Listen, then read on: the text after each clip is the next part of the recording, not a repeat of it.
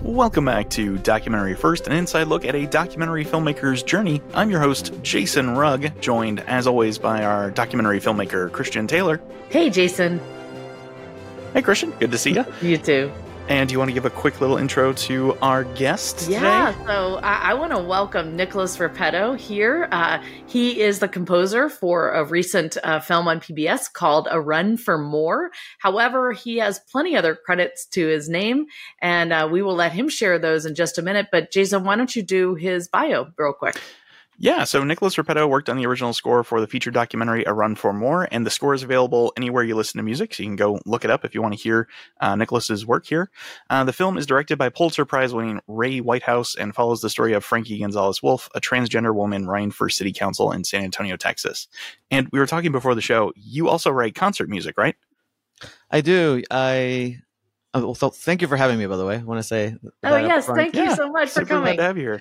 Um, I do write concert music, and I I kind of straddle uh, a little bit of everything. So concert music, I have a a piece I'm working on now that's going to be premiered uh, November by the Sequoia Symphony, and it's part of the California Reflections program. And it's it's it's happening. It's a statewide uh, kind of concert music festival from all the way from Sacramento all the way to, to San Diego, so the whole state.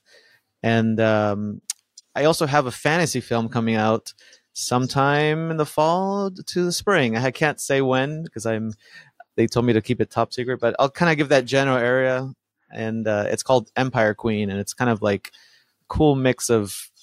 I don't know if you've ever seen Harry Potter and the Princess Bride Yeah, sure. Ooh. comedic homage to that. I'm really happy. Um, I, this, we I finished that film like three years ago, so now we, it's it's gonna be out there soon. So I just want to put that out.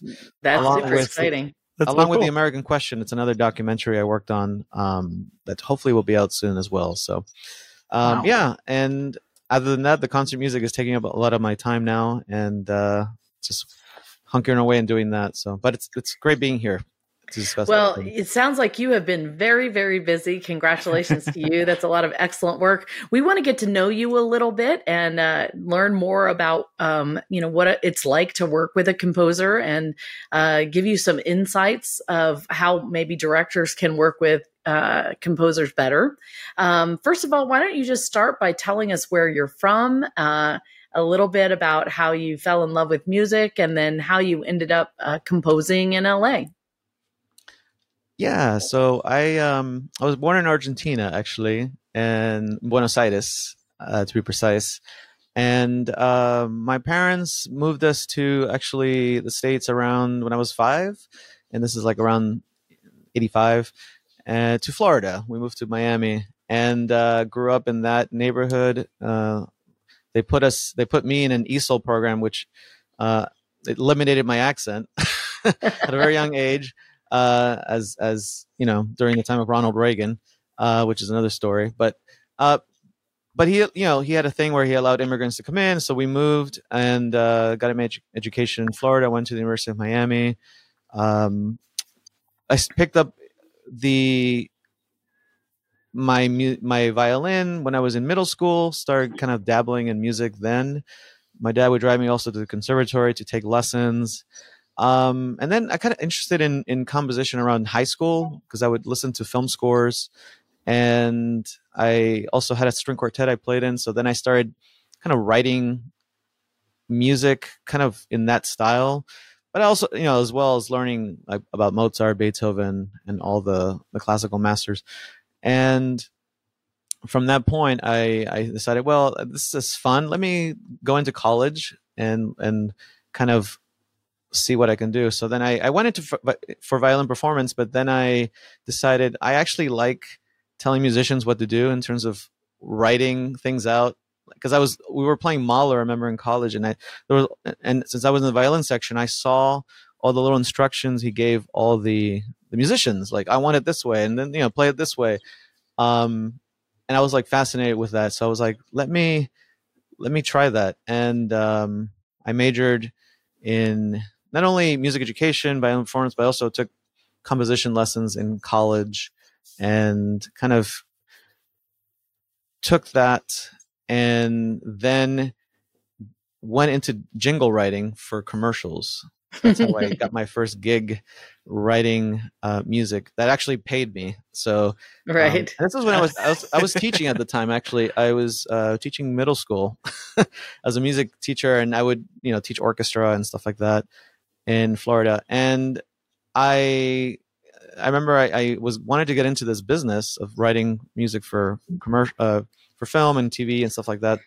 And I had a student whose mom worked at a TV station and she's like i asked her hey do you know anybody that might need music for something you know i wanted to get in into that field and she's like yeah try so and so from this ad agency that i know i'm like okay great so i i met up with uh this person. Uh, he was the ad director of bsg uh, advertising and he we had lunch and we basically hit it off and he asked me hey i have 10 commercials i need a composer for so let me know if you're interested. And i said sure. And this is when i first got my computer to do all this media stuff because i my early days i thought oh you just sit by candlelight and write your music like kind of like beethoven did. Totally wrong. I was like you know I, I didn't go to school for this stuff like in terms of like the technology needed. So uh I figured it out and I wrote um I think that it was 10 jingles and I got he approved 8 of them, which is not bad. Um and I, I kind of made what I used to make as a teacher. I made that in one in like 2 days. The amount wow. of like wow. Uh, that would take me like a month to make as a teacher. So I was like, okay, this is eh, cool. Um, mm-hmm. and that kind of jump started the the thing. And and from that point, I'm like, well, I need to move to LA. I was looking up all these websites and kind of making a plan. You know, in about a year, two years, I should like make the plan to uh, save up money, then sell everything and drive to LA. And that's what I did in 2012. I basically drove to LA and and I luckily I'm still here. and it looks like you've got a, quite a bit of work under your belt. Um, tell us how all that happened and kind of some projects that you're most proud of. Yeah, I mean, in the early days when I moved, I I, I did a lot of um, freebies for filmmakers just to like get my feet wet and and just work on the craft of writing for music. Um, and that was um, I think I did a feature film for I don't know a few. Um, uh, I think it was like credit and maybe a meal or something back in the day. But as time went on, I worked on things like the most recent thing I worked on. Um, obviously, the Run for More is, is is one of the films I'm really proud of. Also, A Sound of Identity, uh, another documentary I worked on about a transgender opera singer. And by that time, I we, you know we had the budget to record with a full orchestra.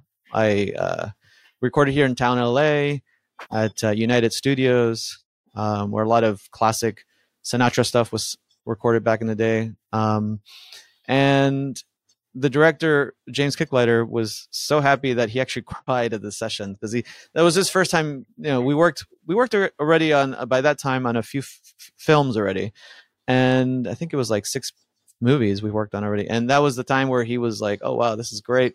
We finally have the budget for an orchestra." And um, the producers were all happy, and it was and it happened actually on my 40th birthday, uh, wow. the recording session. So that was a fun great little, birthday present. oh, it was fantastic. Yeah. My my husband brought in a cake shaped like a violin, and everyone like sang. And, oh wow, uh, that's beautiful. But it was it was fun. It was a memorable memorable uh, day for sure. Yeah. Yeah. My um my composer, his name is Jeff Kurtenacker. He um, is an incredible guy, uh, phenomenal composer, and he did the soundtrack for Wildstar, which is a video game, and they ended up recording live with an orchestra. And I remember him saying the same thing. That was the first time he had been in there, and it was just like this amazing experience, you know. Yeah. I mean, I, I, wanted him to record our st- score with an orchestra, but uh, hello, that is very expensive. it is. Um, and sometimes it's, you know, as a composer, you're actually using other people's money, right, to record this stuff. And it's, and when that happens, it's, you have a, you have to have the producers, like, you have to make sure your case is stated why we need, need it. Well, it's like, you know, in a movie also, you wouldn't use like robots to play actors, right? So it's, it brings this humanity that um, you can't have with without. I mean, even though like the, the sample libraries we use, the technology we use are realistic enough, but you know, there's something about going to the studio and having the musicians kind of bring it to life off the page and and stuff like that. So that's that's usually the argument I use when I uh, I'm, I'm, kind of vying for a budget. But also the director I work with, uh, you know, that's the important thing. The director um, has to have kind of a passion for that and to make sure that um, you know that tradition of using orchestra and or just live musicians is not lost because it brings some, yeah. a little something else to the score. That's for sure. Around, yeah. And and I know there's a hybrid too because uh, Jeff and I talked about you can record some instruments live and you know blend them into the electronic uh, score um, when you can't afford an orchestra, and we did do that in a few different you know times. Um, so yeah, there are ways to bring live elements in there. For sure, I in in this film, the recent film I did, Run for More, I I since I'm a violinist, I recorded some stuff here in my studio back here, and um, and it's in, it's in like you're saying in uh, in that fashion where you record and then you manipulate the sound a certain way. I remember there was a scene in the film that was um, talking about a tra- traumatic event that Frankie went through, mm-hmm. and I took I re- violin and viola recordings and basically detuned them and kind of reversed the sound a little bit, and it created this really weird, eerie texture that the director loved as well. So um, it's so I mean, yeah, in th- those cases when the budget is limited, you have to be kind of get creative in terms of what you can do. I mean, I've even recorded stuff. I've gone to junkyards and recorded different sounds using my, uh, a giant cello bow I use to, to just bow everything and see what what can come out of it. Um, wow. When I was teaching, I also recorded uh, some of my students like saying creepy things, and I've used that for scary films I've scored. Um, there's a film, a, a, film called Spider. I, it's on Tubi right now, and and, and I for that I I used old recordings of like you know the kids were having fun playing just random things on the instrument. Like, hey, like, can I just record you guys doing this? And they're like, oh, sure, let's do it. And then you know they have fun. and I kept those recordings. You know, it's like one of those things that you never know when you you you can use that. And I've recorded wow. also in parking structures to, to get like the ambience there. So I try to find ways to keep it interesting. You know. Yeah, that's awesome. That's fascinating. Why don't you tell us a little bit about how a run for more came to you and about your process for that? So um, I met, um, well, I was brought into the project by Katrina De Vera, the editor. Um, I met her, I think, three years prior at we were at Sundance for I had a project there. Well, actually, I had a project at Slamdance, the other, the opposite film festival of San, uh, Sundance. Um, and she was there for something else. And we met, we hit it off, had a few drinks. Um, and then she, I also met another editor named, um, uh, her name is, oh my gosh, she's Portuguese and she's from Texas as well. Friend of Katrina's. Um, and I, it'll come to me. I just lost it um, but she uh, she's the one that recommended uh, Ray to me in terms of like, hey, I have she because she's being a, a, consultant on the film, and in terms of because she's very int- she's a very good editor, so she was uh, being a, a, consultant, and but Katrina was going to be the full time editor, so they brought me in, and I I talked to Ray, and he it was his first feature film, by the way. He's never worked with a composer before. So he told me right off the bat, basically, um, Nick, uh, I'm going to rely on you for expertise since you're the the expert in this in terms of composition. So um, I was like, sure, I, I will help out as much as you can, as much as you need in terms of like uh, the composition process. So he and I uh, got together, did our spotting session, and and I asked What's them. the spotting session? Spotting session is when uh, we sit down and watch the, f- the, film together, basically, and we decide where music is going to start and what style it's going to be on uh, in, and then what uh, the music should do in terms of emotional value. You know what what it can add to the film.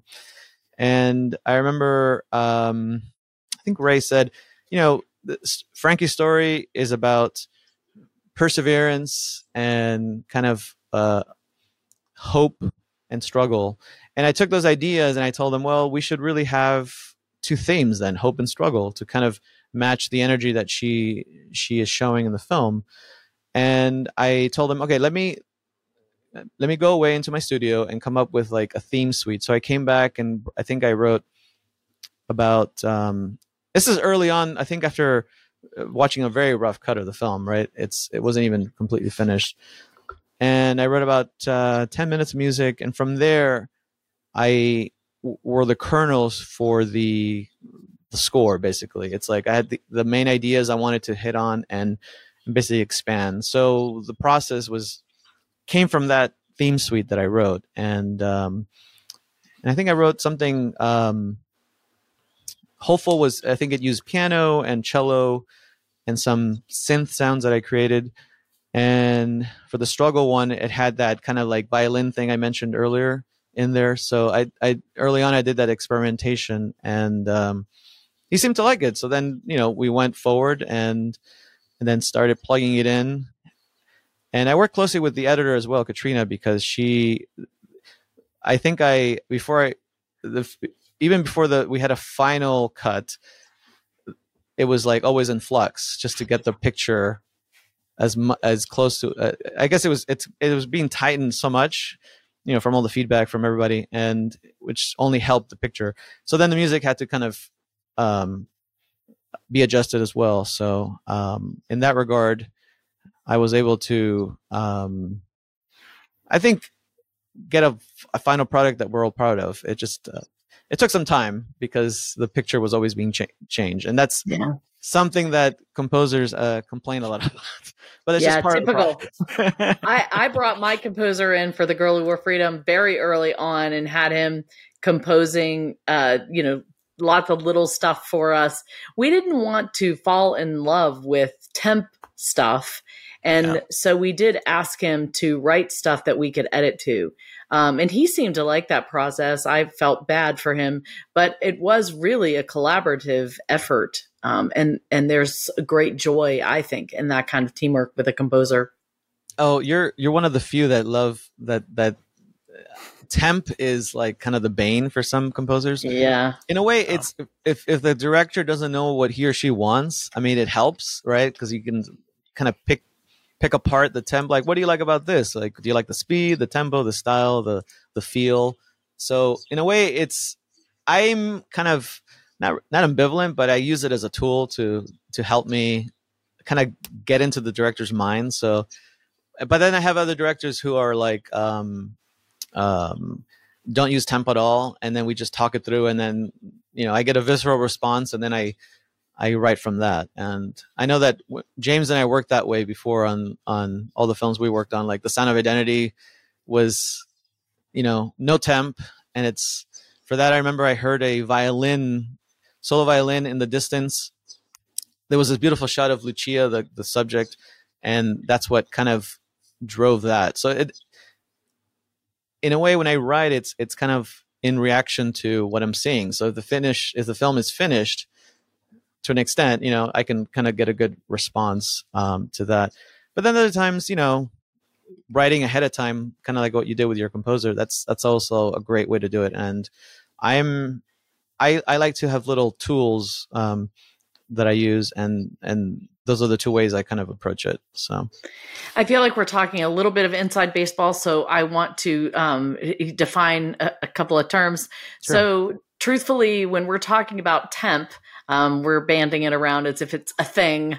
Um, what we're talking about is um, when an editor uh, is trying to put together a story, particularly in the documentary sense, you really do need something to edit to because the music is such an integral part of of the emotion and of telling the story. And uh, I think most editors do work well when they're having some sort of um, under you know emotion undergirding what they're editing and so typically in an edit session an editor and a director may take a piece of music that they envision hearing behind a thing and they will use that music um, while they edit in hopes that you know in the end a composer writing the original score will be able to you know, replicate the feeling of whatever that temp music is. But directors also then fall in love with the temp music. And it's very difficult sometimes for composers to satisfy that because they are so accustomed. It really is like muscle memory. You're so accustomed to watching your piece set to that music. It's very hard to get off of that horse and ride a different one. Yeah. And there's a, I guess, a, a trend I, want to say that um, a lot of composers uh, who do that, especially in the bigger budget films, they uh, everything starts sounding the same after a while because they either the director or the studio says, "I need, I need it." You know, we like the what the temp is here, what the temp is doing here. Can you do that? so then, like a composer ends up aping like the thing, and like it, it starts sounding kind of uh, redundant and. But you know, there there are ways to kind of avoid that. Um, you know, some I remember like, I, when I was studying this stuff early on, there were composers like I think Jerry Goldsmith who put his foot down and, and when he wrote like I remember for music for Planet of the Apes that was is written in a style that is considered a little bit uh, anachronistic. You know, it's like mm. archaic. It's not done anymore, but he thought it worked, and I think um, you know the director kind of warmed up to it and and but then the you know the composer also has to have, a, a kind of a distinct voice to do that uh strong personality you know to kind of fight for that um and the director too the director has to vie for it too and kind of go along with it. Um it's just a little difficult when you know studios are or producers are like yeah well we like this because it's worked and let's keep it safe and but then you know we're it's like a balance of like you know you want to create art but then i don't know you have to make sure that it the studio is comfortable and then it's going to make the money. The other thing so um but, but that's the cool thing about the documentaries is that you can experiment a little more you know you have a little more independence um bring something that um unique to the story and and i find that rewarding you know because you get to experiment and collaborate and that's if if you know the director jives with you and then you know they give you the freedom to do that sometimes um not so much. But in my experience it's been the opposite. Uh, i i've stated my case. I would like to try this. And they're like sure let's let's see. It'll just make the film and the whole experience better i think if you have that freedom. I, I was going to say there's a um, very interesting YouTube video kind of talking about temp score and all this sort of stuff. It's called Hollywood Scores and Soundtracks uh, What Do They Sound Like by Every Frame a Painting. And it shows movies side by side and bounces back and forth between the temp score and, you know, it's like the same song in two movies with slightly different instrumentation and you can tell you know which one came first and which one was kind of like yeah we cut to this and we need it to just sound like that and you're pretty much just going to be stuck with it. Yeah. And um, yeah it's a really good case for why not to do it i think because it's just like like you said it's it's not original. It's safe but do you necessarily want to be safe or do you want something innovative that really catches your ear or catches your eye and uh, so, yeah, I'll make sure we have that in the description. But it's uh, it's a really good listen, particularly if you like scores. You can just see how it changes kind of the edit, kind of the film, kind of the the texture of everything. Hmm. So thanks, Jason. Yeah. Well, so you were talking about working with a director. That's one thing I want to ask you. Um, you've worked with, uh, it sounds like several directors now. Um, talk about the composer director relationship, and in particular, what advice would you give to directors in working with composers?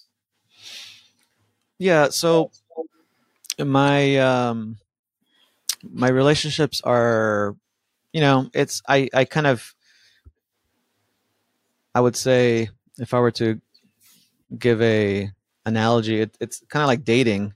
Um, you have to kind of get to know each other at first. Um, and I have tremendous respect for directors because they have to handle everything, like all the departments, which is they're always stressed. That's the thing. Um, and Christian's like, yeah, she's like, yep, that's true. it's it's one of those things that you know you want to make their life easier um, as much as possible, and that's where I come in when it comes to the, you know, because I think in film school most directors don't have there's maybe a paragraph on score and and writing original music for your film it's um, that's what i've heard from other directors you know like friends and stuff in in the field that have gone to film school. And you know so i come in and i'm i'm i want to make their life easier. So i i try to you know become their friend you know get to know them. Like i, I want to know how they think about life and and and how that translates later to their art and their filmmaking. So a lot of what i do is psychological. I have to get inside their head what's working in terms of like what i'm i'm writing for the film uh, sometimes you know i have i remember i worked with a director who's like was very upfront i don't want anything sounding i don't want anything that sounds uh, organic or real. I want all synth instruments. I'm like that's fine with me. I get to work on, you know, creating some really cool synth uh, sounding scores, and and that, you know, for me, it's also a learning experience because I I have to kind of adapt to their tastes and their styles. So, um, and so it's kind of like the music part is is the stuff that we're trained on. That's you know, so but we have to translate the words that the directors give us and create music out of that. And that is, I think, more psychological than just creating the music. So you have to, yeah. in a way, you have to be a psychologist. And yeah, it's it's so fascinating that you bring that up because that was exactly my experience. I mean, I've shared that before on this yeah. podcast because when Jeff and I met, we decided to work together basically because I really liked him. I liked him. He was funny. I enjoyed being around him, and I didn't realize how much that kind of chemistry was important when you're working with a composer, but it is. It's super important. And I didn't really understand until I made a ton of mistakes and almost, he almost quit. well, he did quit, but I wouldn't let him leave. Oh, no. uh, you know, I, I didn't understand that, commo- you know, composers are emotional creatures right. and that they are really emotional and that they want to please and that they are trying to discern what you're telling them and putting it into something, you know, that you can hear. And finally, you know, he said to me, just tell me what emotion you want in this piece, you know? And that was like, that broke the language barrier. I then began to understand how to talk to him. And he was trying to understand me and figure out what I wanted. And I think that you're right. The key for a composer and a director working well together is that close relationship, understanding each other's language and figuring out together, um, you know, what you want something to sound like. Very true. And feel like. Exactly. It's a, it's a, an emotional, it, it, rather than use um, you know rather than trying to have the director learn musical terms which they will not and i you know wouldn't want them to. It's you know i want you know just speak to me like you would an actor like you know like i want this performance to be this you know either uh, using emotional words or or just emotions in general you know to capture that helps a lot. It's just and then we have our own you know we dip into these like buckets of tools that we have from our training that you know and then we can try things you know that's how it works it's, yeah uh, and i remember him saying too what do you want the audience to feel at this right. point? because ultimately that's what matters you know you right. you're using music as a tool um, to draw out an emotional response in the audience and yeah i think you guys I, I had no idea how important that psychology piece that you're talking about was, but it's critical. Did you guys have to take psychology courses? I mean, I I think in in some film scoring programs there might be a section on that. Um, I just in my own personal interest, I lo- I love psychology classes. I've taken that, um, you know, and I and something about getting into like a director's mind and the psyche of that, the just the the experience of trying to understand a point of view because in a way it's like I'm an archaeologist uncovering hieroglyphics. It's like how do I discern this? It's like or, or, or just figure it out. It's one of those things that um you know it, it's a great mystery and it's amazing how the greatest scores have come out of just you know, trying to figure out what a director wants. It's one of those things that is still baffling, and it, it it's something that um, could write a paper on actually.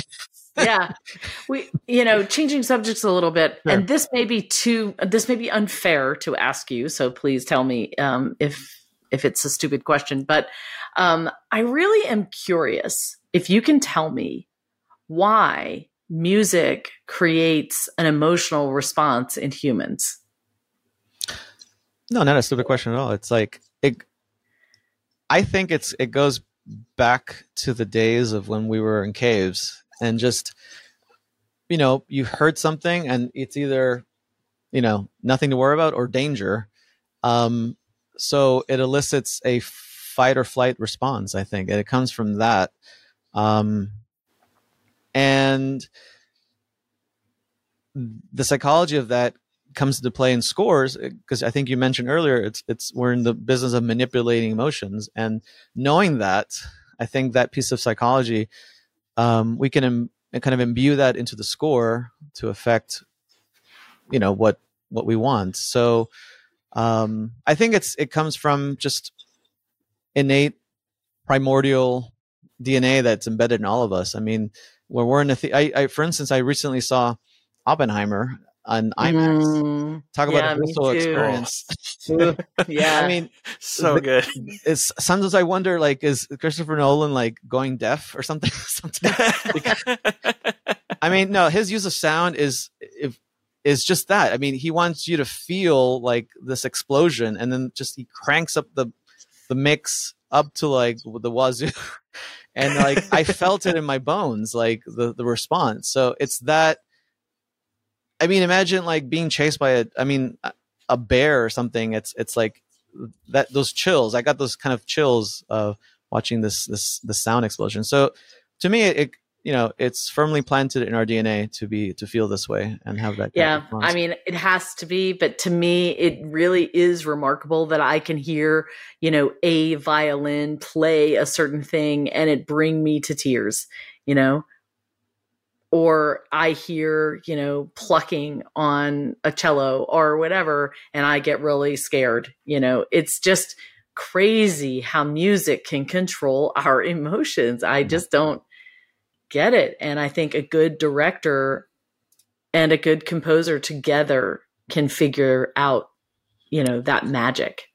I think like when you say a good director, I think a director who's attuned to that and and knows the power of music you know, um, just either by studying or just you know research or whatever.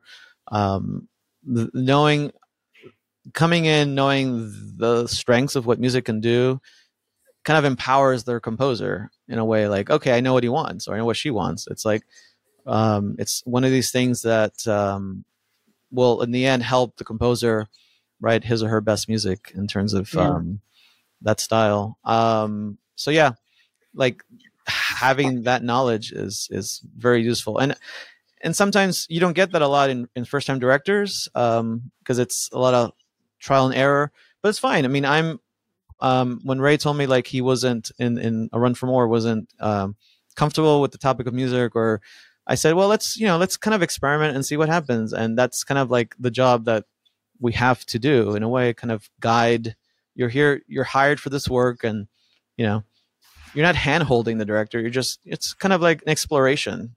Like let's see what happens. Yeah, I love that. That's beautiful. Yeah. Um, so we're gonna slide into our next segment, but before we do, um, are there any words of advice or lessons you have learned, mistakes you have made that you want to share with us? Plenty. um, man, I remember things not to do. Um, don't go in, don't write music and then expect it to be perfect the first time. um, that rarely happens. It's like I don't know. It's like seeing Bigfoot in the forest or something. It's um, you know, I in the beginning I was, and also try not to be so attached to your music. It's if you're going to be so attached to it, then you should write concert music in terms of you know because you don't have anyone to answer to except yourself as a composer. But if you're working in a collaborative medium like film, right, especially documentary film where you have you know the director takes years to do this, and then you come in and you know they give you time to do it don't don't be so hard-headed and just be open to the exploration and and and the feedback. It's not really criticism it's more like feedback. It's like you know Yeah. notes right? It's so don't take it personally as a composer because i in the beginning i was like i think i had those moments i'm like what they're talking about my music what do you what do you mean like You gave me notes? exactly Really? That's what Jeff did to me. I'd given him a few notes and he finally was like, you know, I just don't think that I'm the composer for you.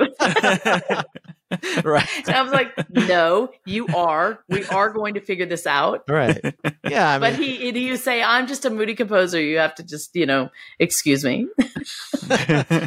And I, I I've learned to get rid of that part of like that visceral visceral response um early on. So that's one thing I would say.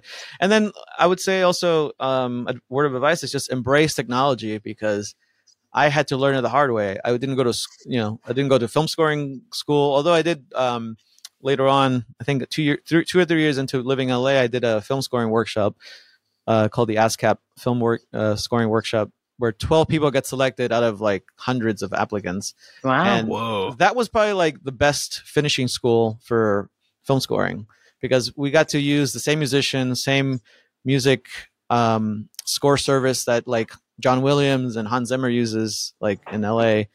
Um, but prior to that, it was it was just me like going on YouTube and doing research. Um, there was this thing called the Film Scoring Network from the 90s, which I looked up when I was like starting to do this. Um, so the resources were there. I just didn't, you know, I kind of like self taught it. And I even would watch films and analyze um, the scores. I would just talk into a little recording device.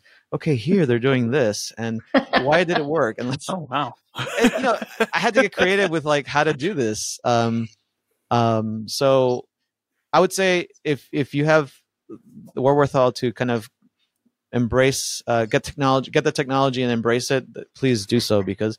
And now with AI, things are changing quickly. oh, Um, yeah. Who knows how, how that's going to affect filmmaking in the future, or even the composition process? You know. Yeah. All we know now is that it will affect it. It will change every artistic endeavor. It'll touch every corner. Some ways will be good, and other ways will be painful um, Right. and possibly evil. Who knows?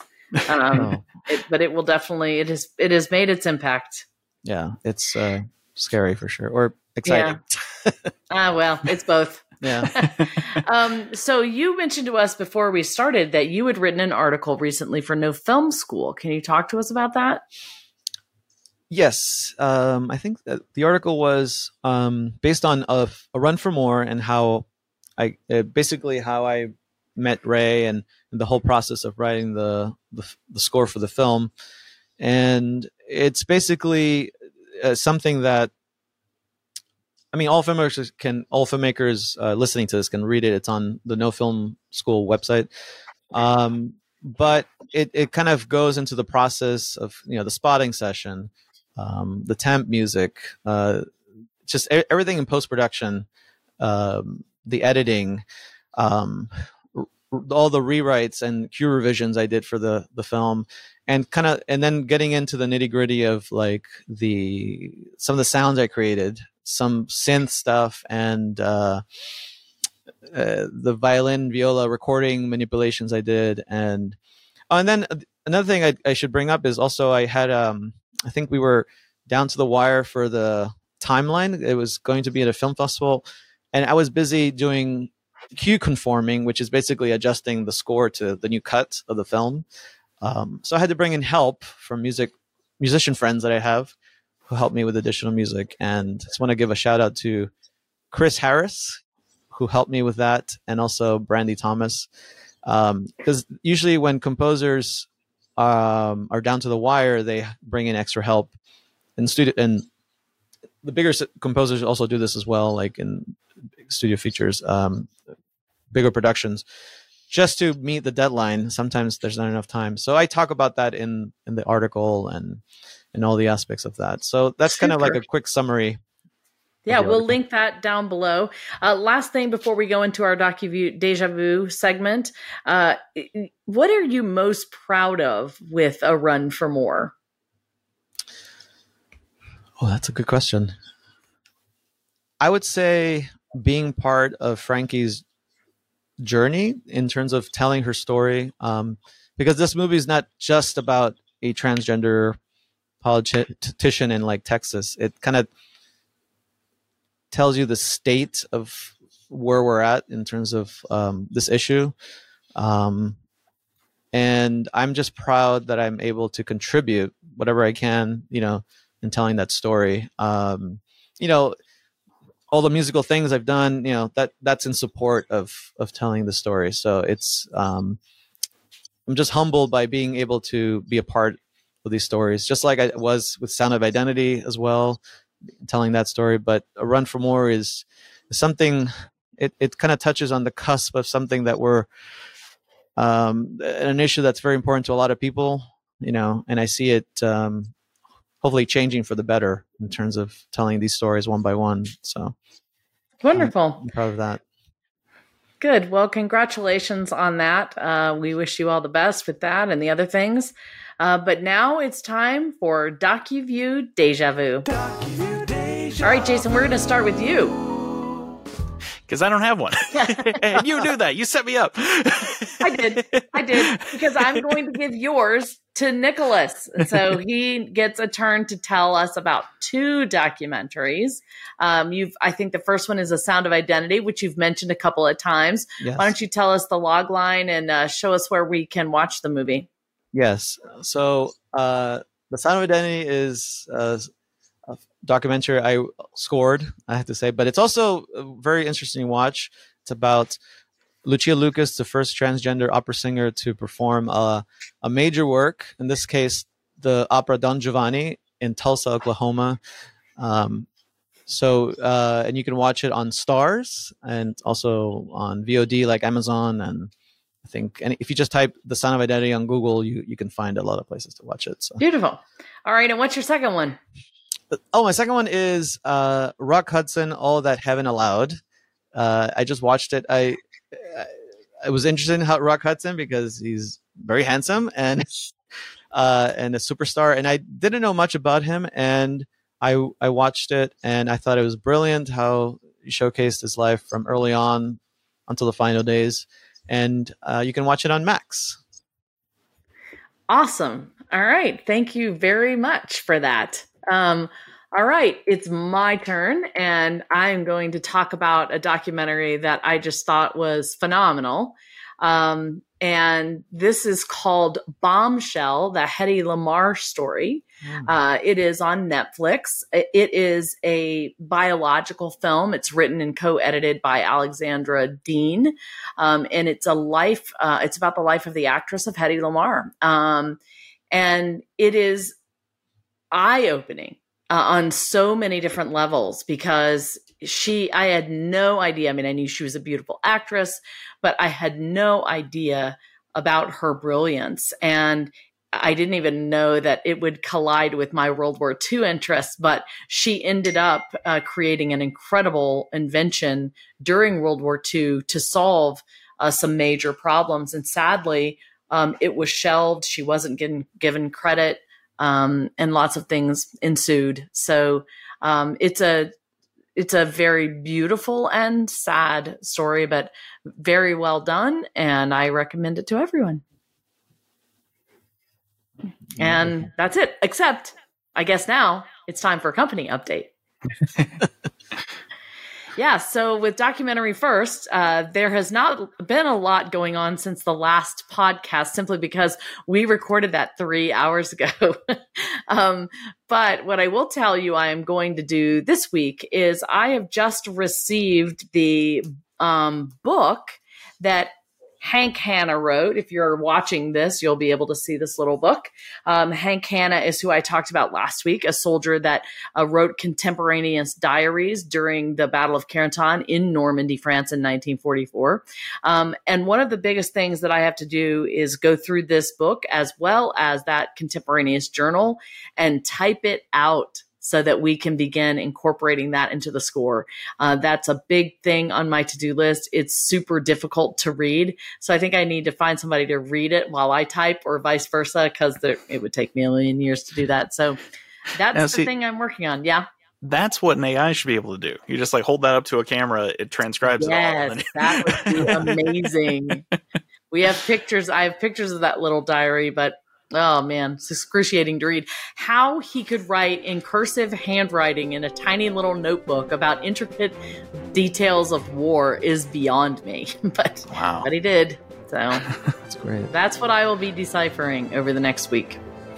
All right. So I guess that's it for this episode. Thank you so much, Nicolas, for, for coming by. We, we loved talking to you, hearing about your story, and we're excited to see what you work on next. And uh, thanks to everyone for listening to Documentary First, where we believe everyone has a story to tell, and you can be the one to tell it. Yes, you can. Bye, everybody.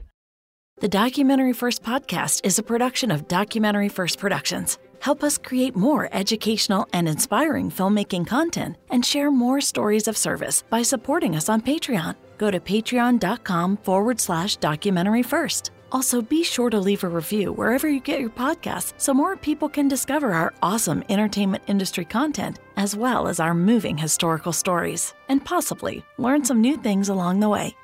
Bye, everybody.